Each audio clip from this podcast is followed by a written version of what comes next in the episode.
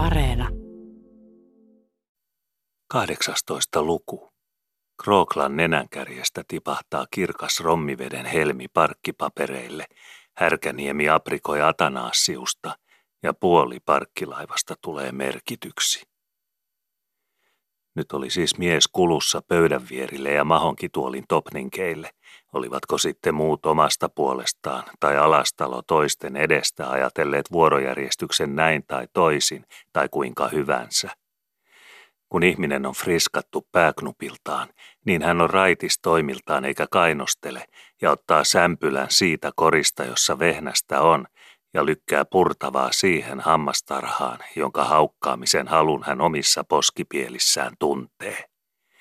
Eipä Krooklakaan siis siekailut ja itsensä kanssa turhia kruusailut, kun nyt oli pöytää edessä ja tuolin pinta istuttavana, vaan rytiste vedettiin karmimööpeli pöydän varjoista selkosemmilleen laattialle, jotta sellainenkin, jolla oli sääripiippua enemmälti selvitettävänä allansa, sai kirvotella kaikki saranansa oikosiksi koko mitalta pöydän alla, tarvitsematta pelätä sekaantuvansa omiin jalkavarsiinsa, kun nousemisen aika tuli.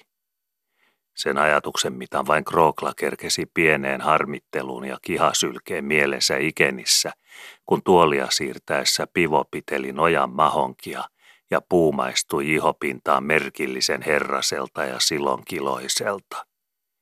Haaskaa kalliita rahoja kaiken kaltaisen kirsperin kiiltoon, ikään kuin ei takaverkojen hieromisiin kelpaisi muukin tikuton puulauta kuin nojapieli peilipuleereissa ja kaariväärissä. Tuomitsi hän ja paheksui alastaloa ennen kuin istui. Mitä saikailemista Krooklalla enää tämän jälkeen olisi ollutkaan, kun kerta istuja oli valmis – kynänvarsi odottamassa kirjoitustelineen vaajalla ja paperi leveänä edessä pöydällä. Mikkel, Mikkelin poika, Krookla. Hänen isänsäkin oli ollut visumies, niin kuin hän itsekin, eikä kasteessa siis ollut hänellekään tuplattu turhia ja tarpeettomia ylinimiä, vaan sama Mikkel vain, jolla esi-isätkin, niin pitkälle polvessa kuin tiedettiin, olivat tulleet toimeen maailmassa ja talossa. Mikkel, Mikkelin poika Krookla, siis syntyi paperille yhteen vetoon ja samalla kuivalla hartaudella, jolla se aina kirjoitettiin ja oli luettavana niiden reverssia velkakirjapaperien alivahvistuksena ja hyväksymisen todistuksena, joita eri riksimääräisinä ja eri miesten nimillä talletettiin hänen tupakamarinsa yläklahvin keskimmäisessä laatikossa viinaputelin ja jalattoman pikarin yläpuolella. Ylälaatikossa olivat talonkirjat ja perintöpaperit vanhoissa taitteissaan. Nimi siis, Mikkel Mikkelin poika, kirjoitettiin ei sujuvasti, mutta ei kankeastikaan, vaan verkkaalla ja asiallisella tottumuksella. Ja vain pukkila, jolla yleensä kuitenkin oli edelleen yhä närää mielensä pohjilla, ja jolla lisäksi oli ikäviä muistoja joistakin edellisistä Mikkelin nimikirjoituksista, joita niitäkin edelleen talletettiin Mikkelin klahvissa. Vain pukkila saattoi sohvalta jonkin verran karsastella vakaata työtä pöydän ääressä ja ihmetellä lähimmäismielessänsä, kynän nirkollako vai korttelivartisen nenäortensa kärsällä Mikkelin nimikirjoitus yleensä tapahtui, kun naamaa työn tarkkuudessa aina kuletettiin niin likeltä terän juoksua, ikään kuin olisi haistettava paperilta, tuliko musteen jälki lailliseksi ja keräjät kestäviksi valkoiselle. Valmista tulikin työstä ripeästi ja samassa jaksossa ja yhteen rupeamaan nimen kanssa pirahti paperille kynänkärjestä myöskin niin kuin Alastalo jo varhemmin oli arvaillutkin, se yhden toisen osan numerosifran kirjoitus, joka myöskin oli vanhoilta tottumilta ja entisiltä laivakirjatoimituksilta Krooklan käsialakirjoituksen luonnossa.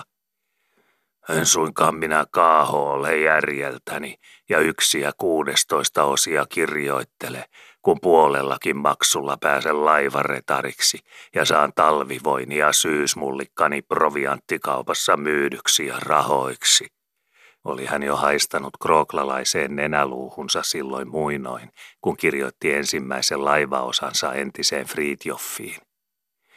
Eikä hän suinkaan ollut niitä heikkoverisiä, jotka huikentelevat ja heittävät käsistään ensihämässä sen järjentouvin pään, jonka sieppaan kerta ovat saaneet kouransa. Työ oli siis lopussa nyt, kun kynä nyt oli riviriimin päässä.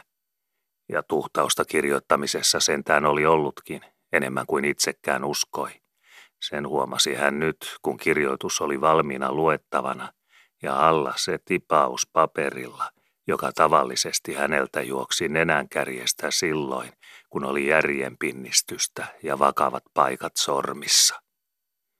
Olisin huomannut, niin olisin pyyhkinyt kämmenen päällyställä nenänalustan kuivaksi, ajatteli hän, kun katseli rötöstä nimensä alapuolella ja tunsi hienotuntoisuuden kaltaista alastalon paperin puolesta, mutta ymmärsi asian myöhäiseksi ja nousi tuolilta. Nyt hänellä kuitenkin jo oli punaisen kirjava nenäliina kirvotettuna esillä taskusta, ja nenävuotopaikkoja plankattiin nuhteettomasti, kun Krooklan isäntä palasi pöydän vierestä ja matka oli takaisin kakluunimuurin nurkkaan. Puhdasta rommiaineen helmitippua se kuitenkin vain oli, rauhoitti hän omaa tuntoansa ja oli säärihaarat koottuansa taas Mikkel entisillään tampurin ovensuussa ja tuolin lavitsoilla, vaikka nyt parkin retarina.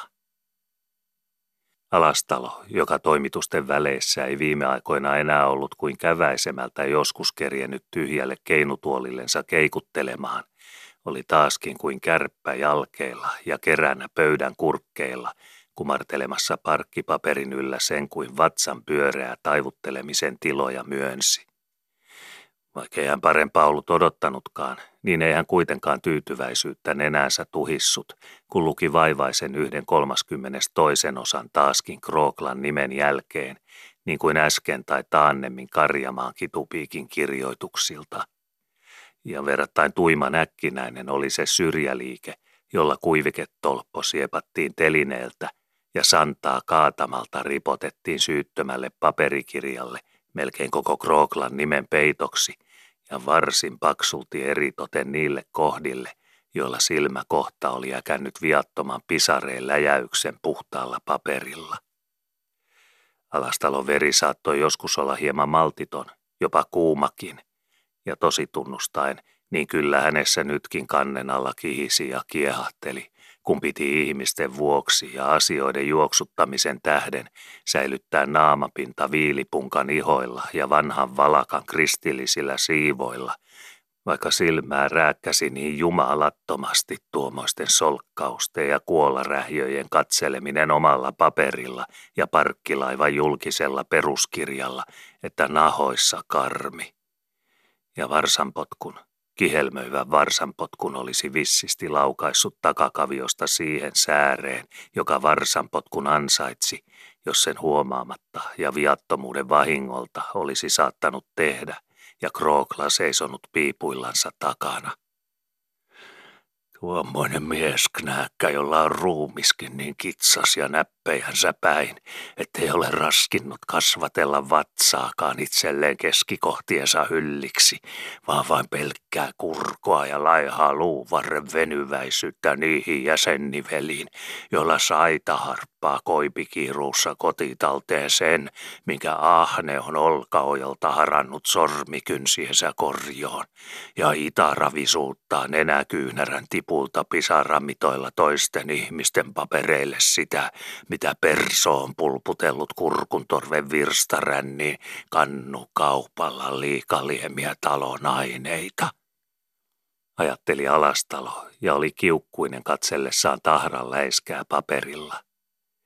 Ei tässä nyt ihmisten vuoksi kuitenkaan auttanut muu kuin rinnan krääsääminen puhtaamaksi vähän ylituimalla ja tavallista pahemmalla ja perinjuurisemmalla yskärrytinällä ja lähimmäisen kristillinen suolaaminen paljailla ajatuksen pippurakylvöillä, sillä parkki ja paperien valmistuminen oli kuitenkin tärkeämpi kuin ansaittujenkin makkiaisten antaminen ja potkujen jakaminen keille hyvänsä tippunokille ja krooklasäärisille – Istukoot sitten nurkissa tai olkoot korkoanturan kantamilla. Alastalo siis asettui sisukiehumissaan ja tuhautti vain sen verran sieraimiinsa, että maltti palasi takaisin mieleen. Sen kuitenkin suuttumisen kiehaus vaikutti, ettei hän nyt enää ajatellut vuoroja ja viisauden neuvoja käskemisissä, vaan kutsui sen, joka oli järjestyksessä ja joka naapurina lähimpänä miehenä koko vähdissä jo varhemminkin ja kohta Langholman ja itse jäljissä olisi saanut kävellä kirjoituksille ja pöydän vierille, ellei juontelasku ja pelinpito olisi kuiskutellut mielenkorvaan muuta. Härkäniemelle Alastalo nyt siis noikkasi päällään ja sanoi äänellä, joka kaikista malttamisista huolimatta kuitenkin vielä sentään pienesti särähteli. Tulepas sinä nyt kirjoittamaan, niin näkee lukea paperilla laivanosankin taas, hakematta silmälaseja nenälleen. Se oli hieno vilauksen terä, joka näiden sanojen jälkeen leikkasi sekä karjamaahan sohvan lähipäässä, että ovipuolille Krooklan rusthollariin tampurin oven suussa, ja joka kysyi jotakin semmoista kuin, ymmärsittekös pojat yskön, ja että miesten kesken on lirtti lortin rinnalla pieni, ja yksi kolmaskymmenes toinen osa laivakirjoissa miehen pudottamaksi västäräkin jälkiä sanoi Alastalo vielä lisääkin, vaikka matalammin ja partoihinsa, mutta niin kuitenkin, että kuului ja sopi noukkia korviinsa vaikka muurin vierillä ja niillä paikoilla salia, missä Krookla istui tuolillansa. Oat merituulet kuitenkin sinun nenän alustasi kuivanneet semmoisille ahavoille, että paperit uskaltaa lykätä nokkasi eteen ilman pelkoa kuolan tipoista kärjen käppyröiltä. Korjatkoot kuulohaaveihinsa, koska ihmisellä ovat korvat kahden puolen päätä, ajatteli hän, sillä harmitti kuitenkin enemmän kuin kärsiä viitsi koko Krookla 32. osineen ja rivous paperilla. Alastalon sana ja niskannoikauksella vahvistettu kehoitus tapasi Härkäniemen kesken niitä aprikoimisia, joita mieli ja tupakan savun tirkisteleminen hänessä vielä kehitteli, ellei enää juuri taannoisen totivesivähdin ja tulisten kannutuhtausten jäljiltä, niin kuitenkin sitä merkillistä maailmanjärjestystä pohtien, että pikkainen turha askaretapaus toimituksissa tai vaivaisen Sannan sirusen raemurunen sopivalla tai sopimattomalla paikalla vedenvilinän tiellä voivat vaikuttaa ihmeellisiä seikkoja – ja ojavesien kääntymisiä elämässä. Säynäsoja esimerkiksi talin korvessa. Olisi se ottanut alun perin toisen hiirin ja lähtenyt lorisemaan itäiseltä vehkaalhon partaalta, kun se nyt lirisee läntiseltä ja päinvastaiselta, missä mätäs on saattanut olla turvettuumaa matalampi.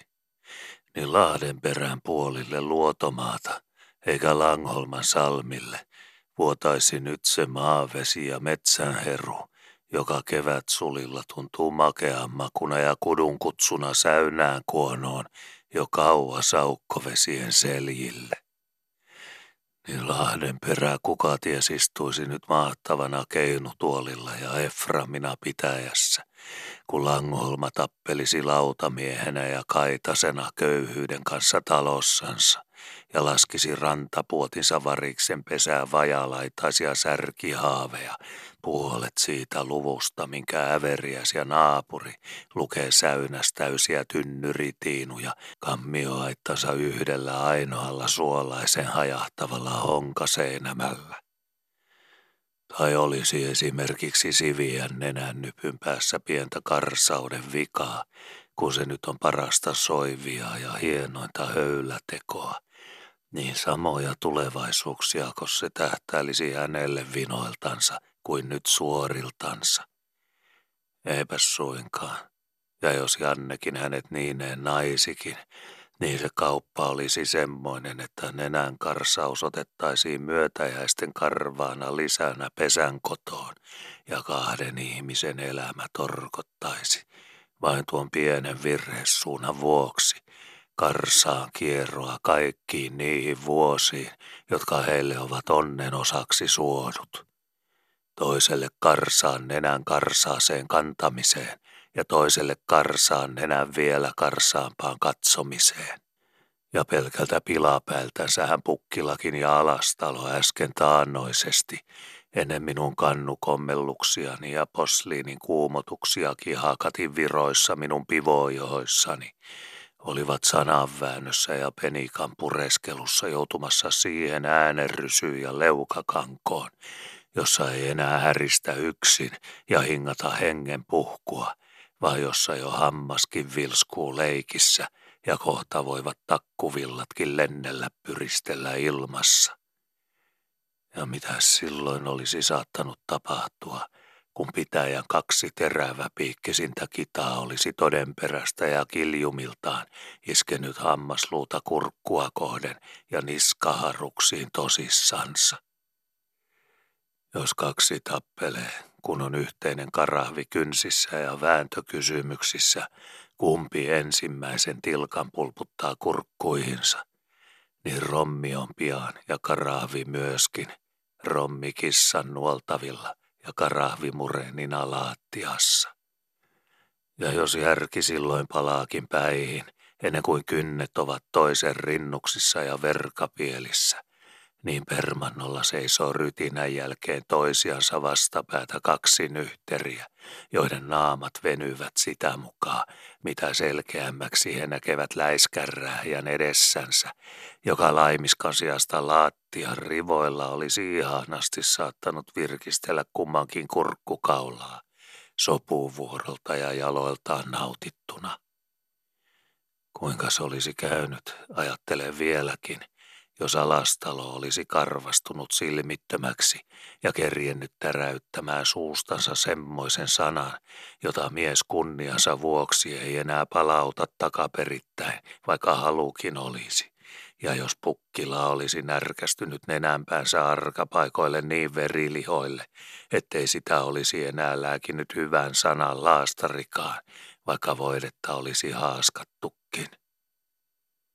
Nytkin äsken ja vähän viimeistä varhemmin, kun Sivian nimi oli paukahtanut salissa, juuri kun tyttö itse oli toti vesikannuineen tulemassa kynnyksen ylitse huoneeseen, ja alastalo ja pukkila parasta aikaa katselivat toisiansa punaisin silmin ja niin likeltä vastapäätä kuin kaksi kukontepaa, jotka nokan päät totisina yhdessä ja kurkun tapit höyhenhareilla, kiertävät toisiansa varvasverkkaa havuilla, vartoi sitä siunattua silmännikausta, jolloin sopi tarkalta sihdiltä nyökäistä ja oman luukäyrän voimalla, jos onnistui, nakata silmän puhko umpeen ja vuotaville toiselle pahuksen kaksipöksyiselle.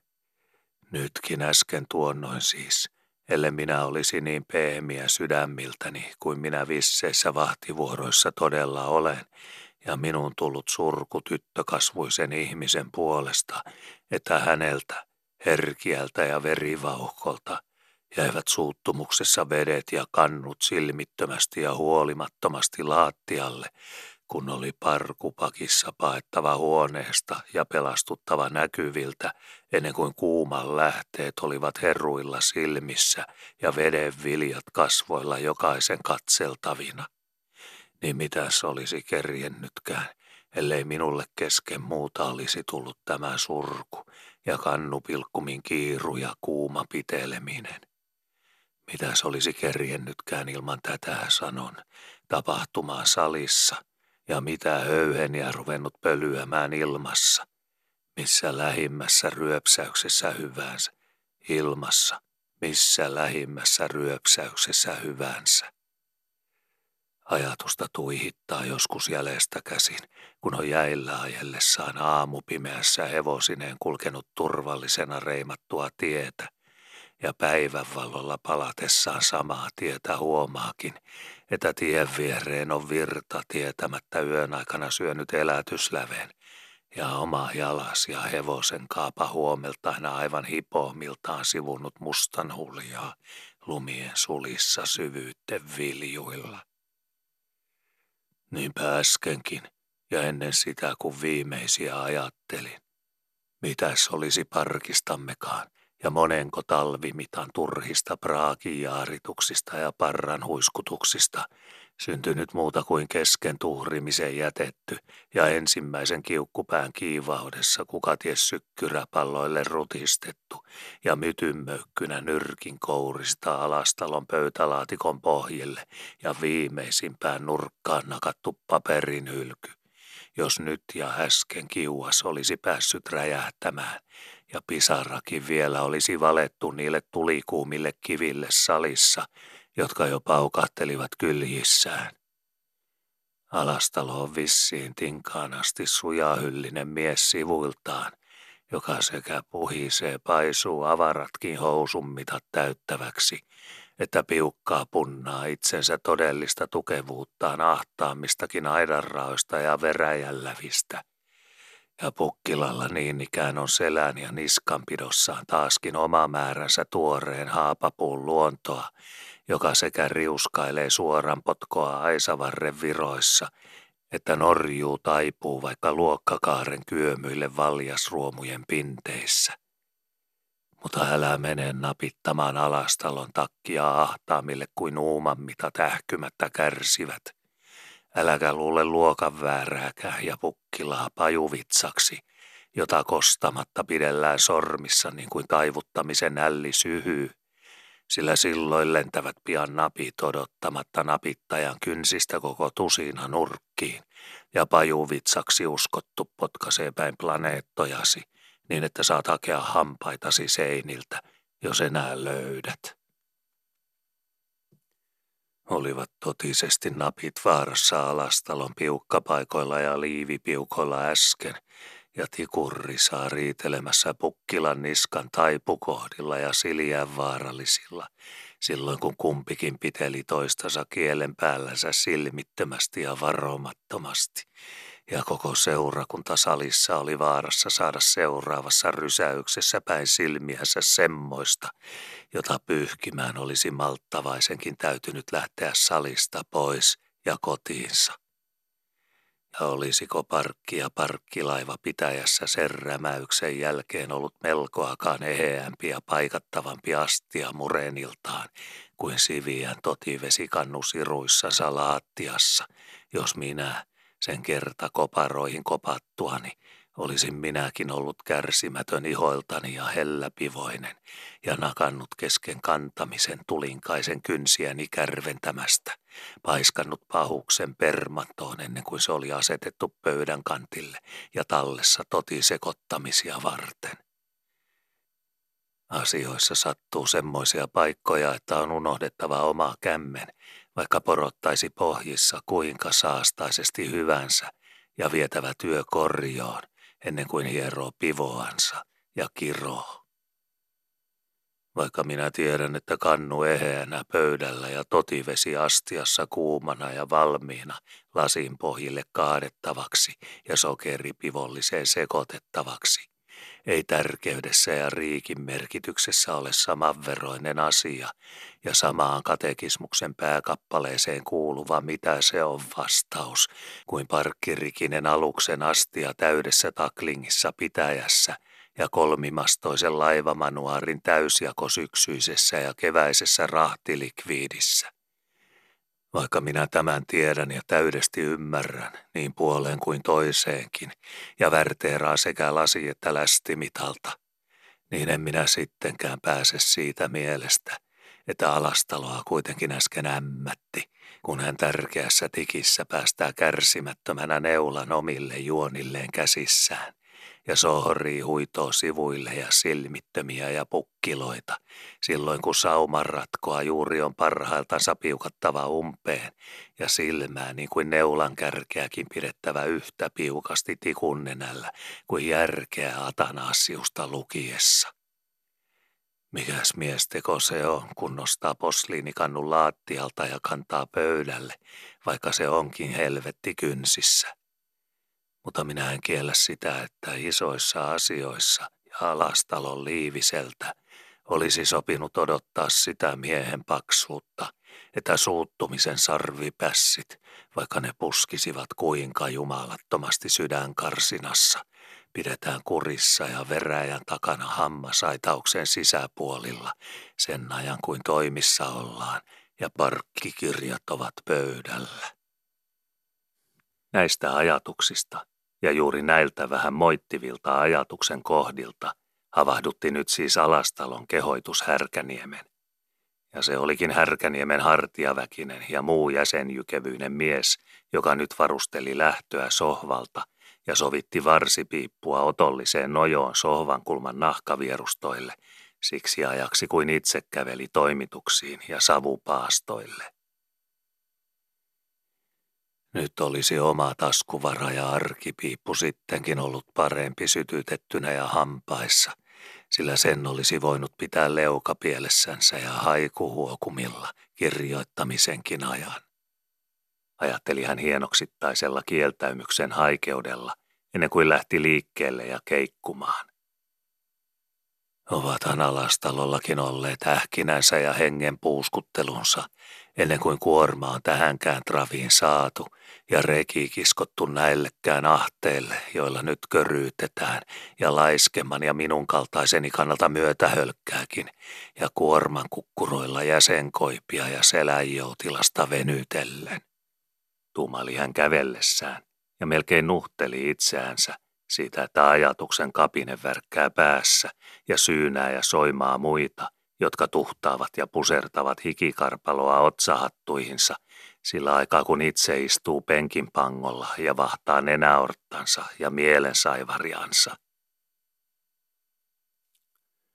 Mitä sanomista siitä on, jos papupata prätistessään sylkee pihahtelee kannenalta joskus pirauksen partaan ylitsekin ja tuhkaan, kunhan vain rokka kiehuu kypsäksi laitojen sisäpuolilla ja kaikkein vähimmin sanomista pitäisi olla sillä, joka on ensimmäisinä lusikkoineen vadin syrjillä, kun kypsää on kannettu pöytään ja suurussiunaus luettu.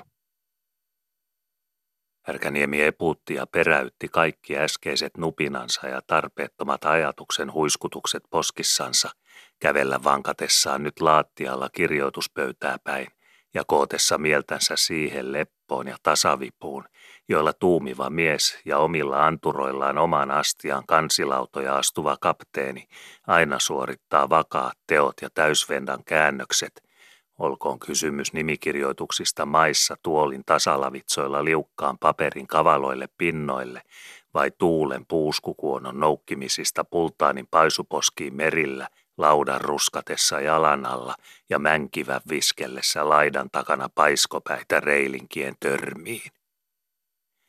Salilaattian poikitse asteli nyt siis kirjoituspöytää ja levitettyjä parkkipapereita kohden päätöksiltään ja kulloisiltakin sormenotoltaan kylläkin huojumaton ja pihtinäppinen mies, mutta mies myöskin, jonka polvinivelissä ja sääritanassa lisäksi oli sitä huojuvaa myötöä ja varsisitkaa varavalppautta, jonka meri ja heiluva täkin kansi opettaa sekä järjenknuppiin että astumisen jäseniin, sille joka elämänsä eräät vuosikymmenet on tottunut vahtaamaan reilinkilaudan taakse sitä, mikä skuoppa seuraavassa tingassa muljaa vatupassit uusiksi kölinalla ja antura taavistuksiin.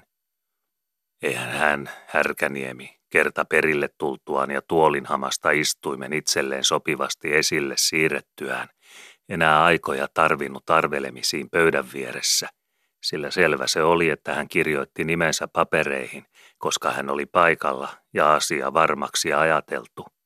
Ja selvä sekin, että kahdeksannesosan hän kirjoitti parkista, koska muissakin aluksissa hänen osansa oli aina kahdeksasosa, ja tietysti siis parhaassakin.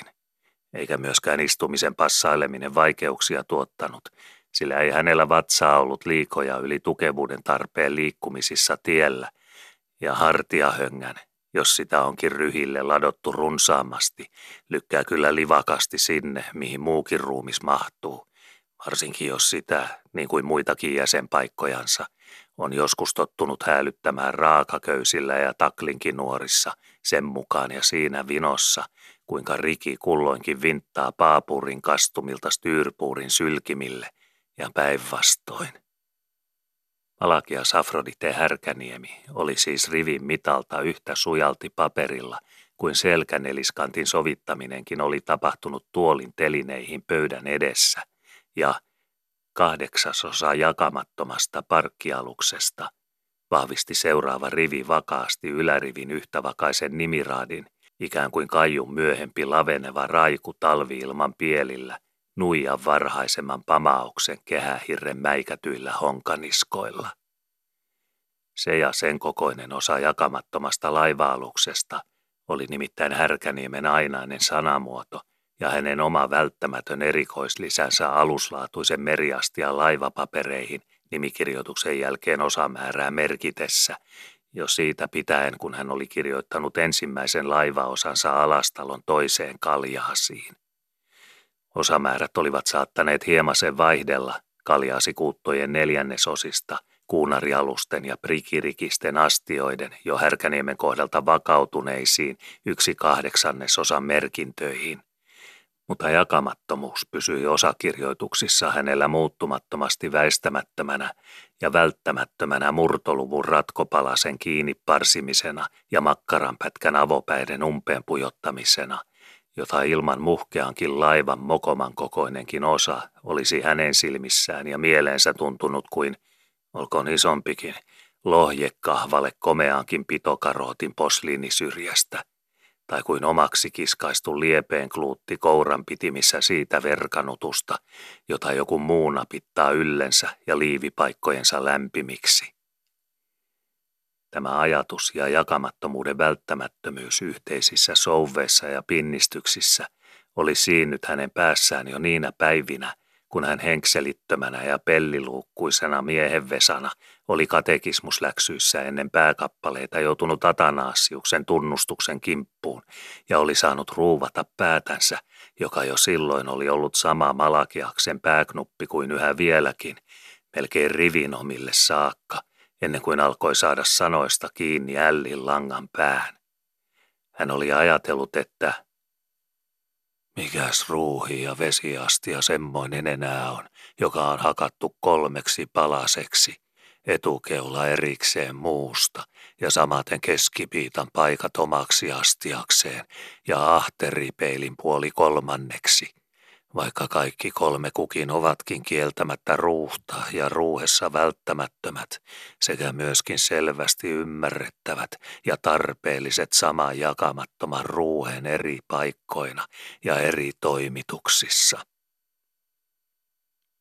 Kun tämän ajatuksen ja selvittämisen jälkeen ja sen perästä kun oli ihmetellyt, kuinka samat palaset saattavat olla murusia eriltänsä, mutta astiata ehiöiltänsä, palasi Atanasiukseen, niin oli jokainen ratirivi kirkas silmäin luettavana ja ymmärsi niin kuin sydämen syömisen, kun pähkinän kuori on purtu, että keulaahteri ja partaat ovat, vaikka erinimisiä ja eritoimisia, niin samanveroisia, yhden ainoan ruuhikaukalon eroittamatonta ykseyttä ja kokonaisuutta, ja että ruuhta ei kuorimallakaan eroita osistansa, vaan että keula on täysillänsä ruuhta – niin kuin ahterikin, ja että kolme yhtenä on samassa tingassa sekä kolmen erillisen yhtä eheätä ja kiinteätä ainoutta, että jakamattoman kokonaisen kolmea omatoimista itseä, jotka vaikkakin laitaa, jonka hanganpotkolta airo ponnistaa, ja vaikkakin keulaa, joka pusertaa päisin,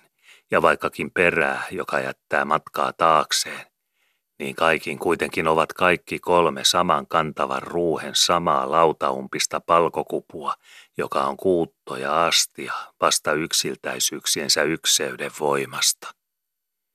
Tämä Atanasiuksen tunnustuksen muinainen puhkipohtiminen ja ruuhenosien ymmärtäminen jakamattomaksi kokonaisuudeksi vesiastiassa siis vaikutti, että Härkäniemi ei enää myöhemminkään elämässään, kun tuli aika ja semmoinen vuoro – että joutui merkitsemään ja jaksoi merkitä laivanosia paperille, voinut ja saanut luonnonaatamistaan sitä urakan voittoa, että olisi osannut, niin kuin toisetkin muut kaikki, yksinkertaisesti merkitä paperille vain paljaan yhden kahdeksannesosan laivasta, niin kuin paloteltavasta kyrsänpuolikkaasta, vaan täytyi hänen aina tunnon vuoksi ja alusastian rääkkäämisen välttämiseksi kirjoittaa, niin kuin nytkin, Yksi kahdeksannesosa jakamattomasta barkkilaivasta. Täydellä käsinyrkillänsä hän mies kirjoittaa nimensä niin kuin muunkin, ja siis myöskin oman tuntonsa ja sydänpallonsa täydellä ja molempipuoliskaisella tiedolla ja järjellä. Oikeastaan olisi nyt, kun nimi oli kirjoitettu ja osamäärä myöskin laillensa paperilla, asia Härkäniemen kohdalta ollut valmis, sen kuin tässä tingassa, ja silloin kun laivasta ei kuitenkaan vielä ollut enempää tiedonhamua kuin tämä taitettava paperiarkki siloisiltansa pöydän pinnoilla, sen kuin tässä tingassa saattoi puhua mistään valmiista. Ja Härkäniemi siis hyvästikin ja mitään laiminlyömättä voinut, ilman enempiä ajatuksen jahtaamisia, nousta paikoiltaan tuolilta ja tehtävänsä täyttäneenä miehenä palata säyseitä menojaan takaisin sohvan kulmaa kohden, koettelemaan vieläkö peruttelivät valveilla pesän pohjissa ja uskollisuus kyti poroissa, kun sai varren pään suuhunsa. Härkäniemen lähtemisistä ei kuitenkaan tullut ensitoviin mitään, vaikka kieltämättä Jukka hämmensikin istumisen tasatyvisyyttä ja mielen muuta lavitsarauhaa, piipun ja haikuvedon puuttuminen leukapielistä ja ajatuksen mausta.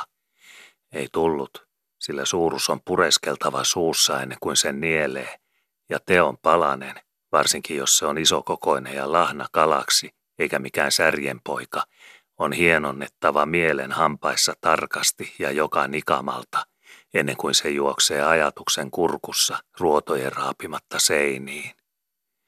Ei siis Härkäniemi vielä hievahtanut tuolin topninkeelta ja pöydän vieriltä, ennen kuin oli noukkinut sekä silmiensä nirkoihin että ajatusnystyröittensä talteen sen, mikä nyt hänen kirjoitettuaan osansa oli tähän asti valmiina ja siframääräisenä paperilla luettavana parkista. Koska tässä nyt istun ja itse katselen paperia, niin miksen silmänäkemältä laske saman tien sormenpäihin, paljonko tynnyri vielä on vailla ennen kuin se on puolikoilla. Arveli hän, olematta sen uteliaampi kuin se, joka tarhaaidan takana ja päällimmäisen riukupuun nojoilla suvipäivän takailloissa ja ehtoolypsyn jälkeen joutiloiltaan seisoskellessaan tulee muiden ajatustensa ja mielenleponsa ohessa huomanneeksi, että mansikeita seisoo lähimmässä aitauksen kulmassa kolme uskollista yhteisillä hännänhuiskeilla ja kuonoturpain nuokkumilla, ja lisäksi vielä siellä täällä pitkin tarhaa, mahamakuillansa ja leukahartauksissa havuilla, neljä muuta utaramustiketta. Ja siitä päättelee ilman enempiä laskemisen murheita ja päävaivoja, että talossa on tarha-aitauksessa seitsemän märehtiää. Niin kuin tällainen levollinen laskija rintalapakoiltansa aitariukujen nojalta, samaten härkäniemi nyt tuoliltansa ja parkkipaperin edessä huomasi kohta, että Langholman ja Alastalon kaksi kahdeksannesta olivat selvä parkin neljännes yhteensä – ja kun siihen yhdisti hänen oman kahdeksanneksensa, niin puuttui täydestä laivan puolikkaasta enää ainoastaan yksi kahdeksanneksen lohko, minkä vajan taas täsmillensä täyttivät se puolikas kahdeksanneksesta, jonka pukkila oli kuudettatoista osallansa merkinnyt, ja ne kaksi kuudettatoista osan puolikasta, jotka vielä olivat pipanoina ja osanpiloina kirjoitetut kolmattakymmentä toisina osina paperille. Härkäniemi oikein hymähteli lauhkeoisiin partoihinsa, kun noukki varmemmin silmäensä nokkaan Mikkelin niin kuin Eenokinkin ja karjamaan niin kuin Krooklankin ruustollarin jäljet ja visukintun askeleet paperilta. Näkee hiirenkin jäljet lumessa, kun tarkkaan katsoo, tunnusti hän ja väänsi niskaa niin paljon, että ensin näki vasemmilta vieressänsä karjamaa sohvan päässä ja sen jälkeen oikealta sivuiltansa Krooklan uunin nurkassa. Miehen kokoisia te sentään kumpikin olette, ettekä mitään peipposen västäräkkejä, vaikka jäljistä ja pirauksista voisi päätellä vaikka kärpäsiä kävelleen parkkikirjalla, sillä aikaa kun te olette osanne kirjoittaneet, sanoi hän ja ilmoitti mielensä ääneenkin sekä tarkasteli paitsi osamurusten penikoita kuin höyhenettömiä kananpoikia minävaivaisina alastomiltaan paperin julkisilla avoimilla, myöskin niitä samaisia räiskäyksen läjiä ja tripan priiskeitä, joita jo alastalokin oli karsastellut parkkikirjassansa karjamaan kynäpännän askarruksilta ja Krooklan nenäräystästen tippumilta.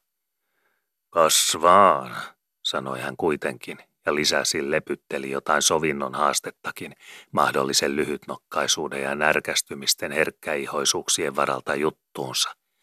Kasvaan, pakisi hän siis ja kahnutteli sopusaivaria parrajuurissansa peukalon päällään. Kas kurkisen kureja, kuinka murenekin konstaa tapin viroissa, kuin hiirenkikka kierii tukoksi toron suihin sahtitynnyrin pulppupaikoille. Ja kuinka kuparin vaskikin vaihtuu hopeaan karvoille, kun saidan sormilla tuo lantilla tuskaisen päällimmäiseksi kopeekaksi ruplampinoon. Naurahteli hän viurutteli siltä puolelta naamaansa, joka kallistui Eenokkia käsin. Minäs pilan palasena ja kamfiilattuna juuston syrjänä roikkuisi kilottaisi taivaan pielipohjillakin semmoinen kuun puoliskokaan, jonka molempien sarvikulmien kärjestä olisi kummastakin nokan päästä lohkaistu kolhittu vahingon kahvale, vaikkapa vain vaivaisen yhden kolmaskymmenes toisen osan kokoinenkin sirpa täyden kuuammeen kumopohjista. Ja krooklakaan, Mikäs Mikkelhän olisi mieheksi nenän viisariansa vailla taulussansa, enempää kuin Eenokkikaan mikään karjamaa ilman piipun nysää leuassansa. Vaikka eivät kumpikaan, jos sitten ajattelen nenäpiikkiä, joka on kitsas muussa paitsi pituudessa, taikka piipun väärää, joka on saita muussa paitsi paikalla istumisen itsepintaisuudessa. Vaikka eivät kumpikaan sano, ole kooltaa ja tuumastukki mitaltaan hengille kirjoitetun Krooklan kaikesta maallisesta mammonasta, saati karjamaan manttaalille pannusta mannusta, edes pikkuvarpaan kolmaskymmenes toisen osaan täyttä kolmaskymmenes toista osaa. Lasketteli hän ja oli mehomies, jolle juuri niille, joille parastikä oli hieronnut hieman nuuskan siementä nenän syhymille, niin muulle syyttömälle salille. Merimies ja kapteeni Pakan Astelja on reilingin taakse katsellessaan tottunut siihen, että hyvän tuulen muljatessa muljaa meri kaikilta kyliltänsä sen, minkä on kehän tilaa ja silmätannerta horisontin partaiden tällä puolella. Ja senpä vuoksi hän on tottunut siihenkin, että hyvän tuulen rullatessa omissakin kehäruhoissa ei nappeja aristella, vaan nauru saa loiskia valtoimiltansa, minkä on hylkkää ruumiissa – ja raumanruumaa kaulakurkun välissä puskivankin puuskutella ähkyrannan ahdistamatta. Valtoimiltansa nauraa hulkutteli härkäniemikin siis nyt koko kirvestetyn ruumiinsa neliskanttisilta hartiaryhiltä. Leveyden latuskaisuutta ei nimittäin niissä ollut yksin, vaan myöskin muuta luisevuuden rynkää sekä selkäpinnoissa että niillä puolilla, joilta takki mieheltä on napitettu kiinni rintapielillä.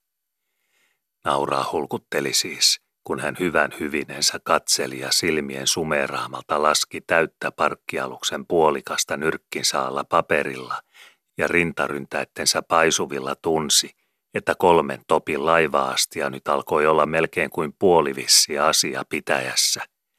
Ja että jos oli jo tähänkin asti astunut askeleensa joltisellakin tanalla ja anturavarmuudella, niin maakamaran kuoripinnoilla kuin tervatäkin läiskymilläkin – niin tästä lähin oli säärivarsi tietävä vantterat paikkansa vielä tämmävämmiksi parkkiretarin ja vaikkapa aikanansa parkin kapteeninkin verkatromppujen peitossa ja ottava törnit ja Atlannin tyrmäykset sen läjämmällä potkolla vastaan kuin mitä Atlannin niitun alatkin ovat Pohjanmeren aitatahtoimia laveammat – ja puskialla siellä selkälääniä ja niskamanttaalia rutommasti rynkäpäiden kyömäsyöksyyn reilingin lankun roiskuville torjutörmille. Se olikin lavea mies ja sellainen, jolla humisi sekä verissä että korvakarvojen tuntumilla tuulenpuhtia avarammilta pyyhkimiltä kuin tämän salin seinävieriltä.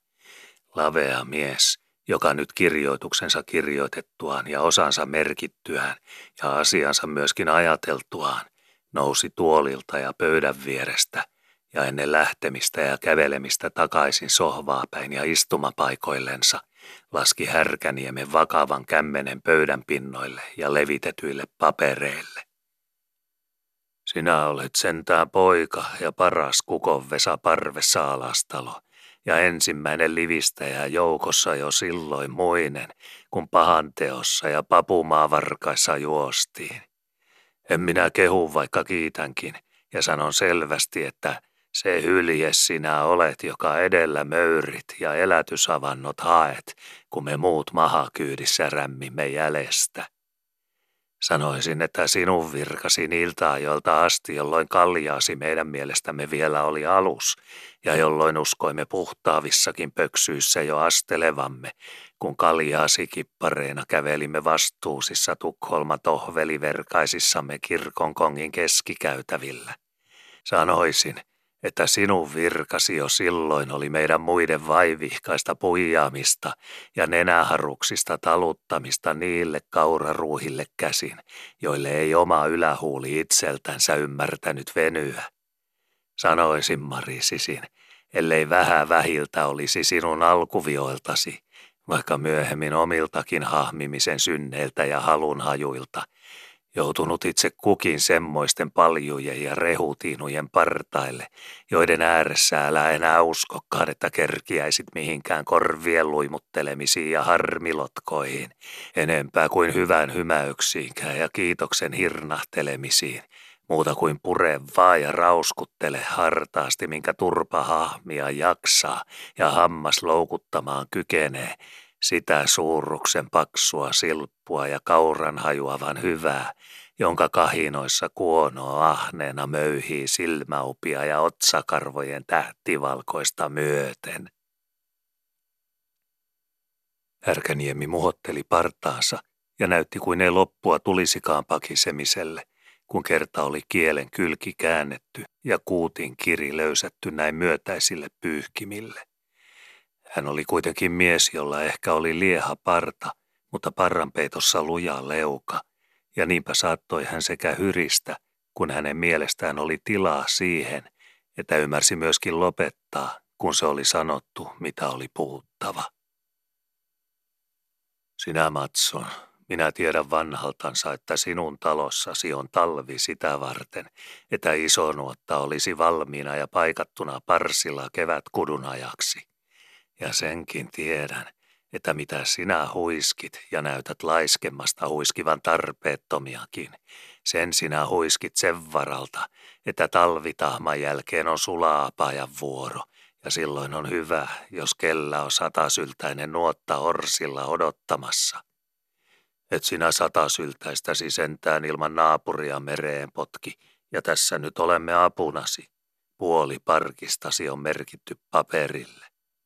Kiitokset ansaitsisit, koska kaikki nyt olemme sinun langoillasi säynästä aitaamassa yhteiseen karsinaan. Mutta ei nuota vedossa noikita, vaan kulataan kylmissä ja haalataan hartiavältä umpeen sitä rakoa, joka vielä on avoimillaan Lahden pussin suilla, jota puhjuissa alkaisi pulina. Härkäniemi puheli viimeisiä roteviansa jo astellessaan pöydän vieriltä sohvan kulmasijoille käsin mutta virkahti vielä ennen piippunsa pitelemisiä ja sitä seuraavia vaikenemisen taukoja pienen kehoituksen muillekin salissa. Joutukaa nyt muutkin ja kävelkää patikoikaa vuorollanne, sillä parkkeja on tänäpänä merkittävänä ainoastaan yksi salissa, ja siitä on puoli jo liesussa niiltä, joilla ei vielä ole nimikirjoissa. Nyt oli Härkäniemellä jo piipun suupala hampaissa, ja koska sen henkeä oli koeteltava, niin oli jutun kerta nyt tältä erältä lopussa hänen kohdaltansa. Kun hän jonkun verkan jälkeen oli kerjennyt sovittamaan itsensä istumaankin takaisin paikoilleen sohvan kulmassa, niin salissa sai taas ruveta odottamaan jotain muuta tapahtumista. Härkäniemi oli nimittäin sellainen, joka yhtä kernaasti piti suutansa ummessa kuin toimessakin – mutta joka jutun tarinan alkuun jouduttuaan ainoastaan saattoi toisinaan olla epäselvillä sopivasta lopettamisen kohdasta, kunnes oli saanut piippunsa taas sytyksiin ja paikoilleen suussa ja syyn vaiti pysymiseen.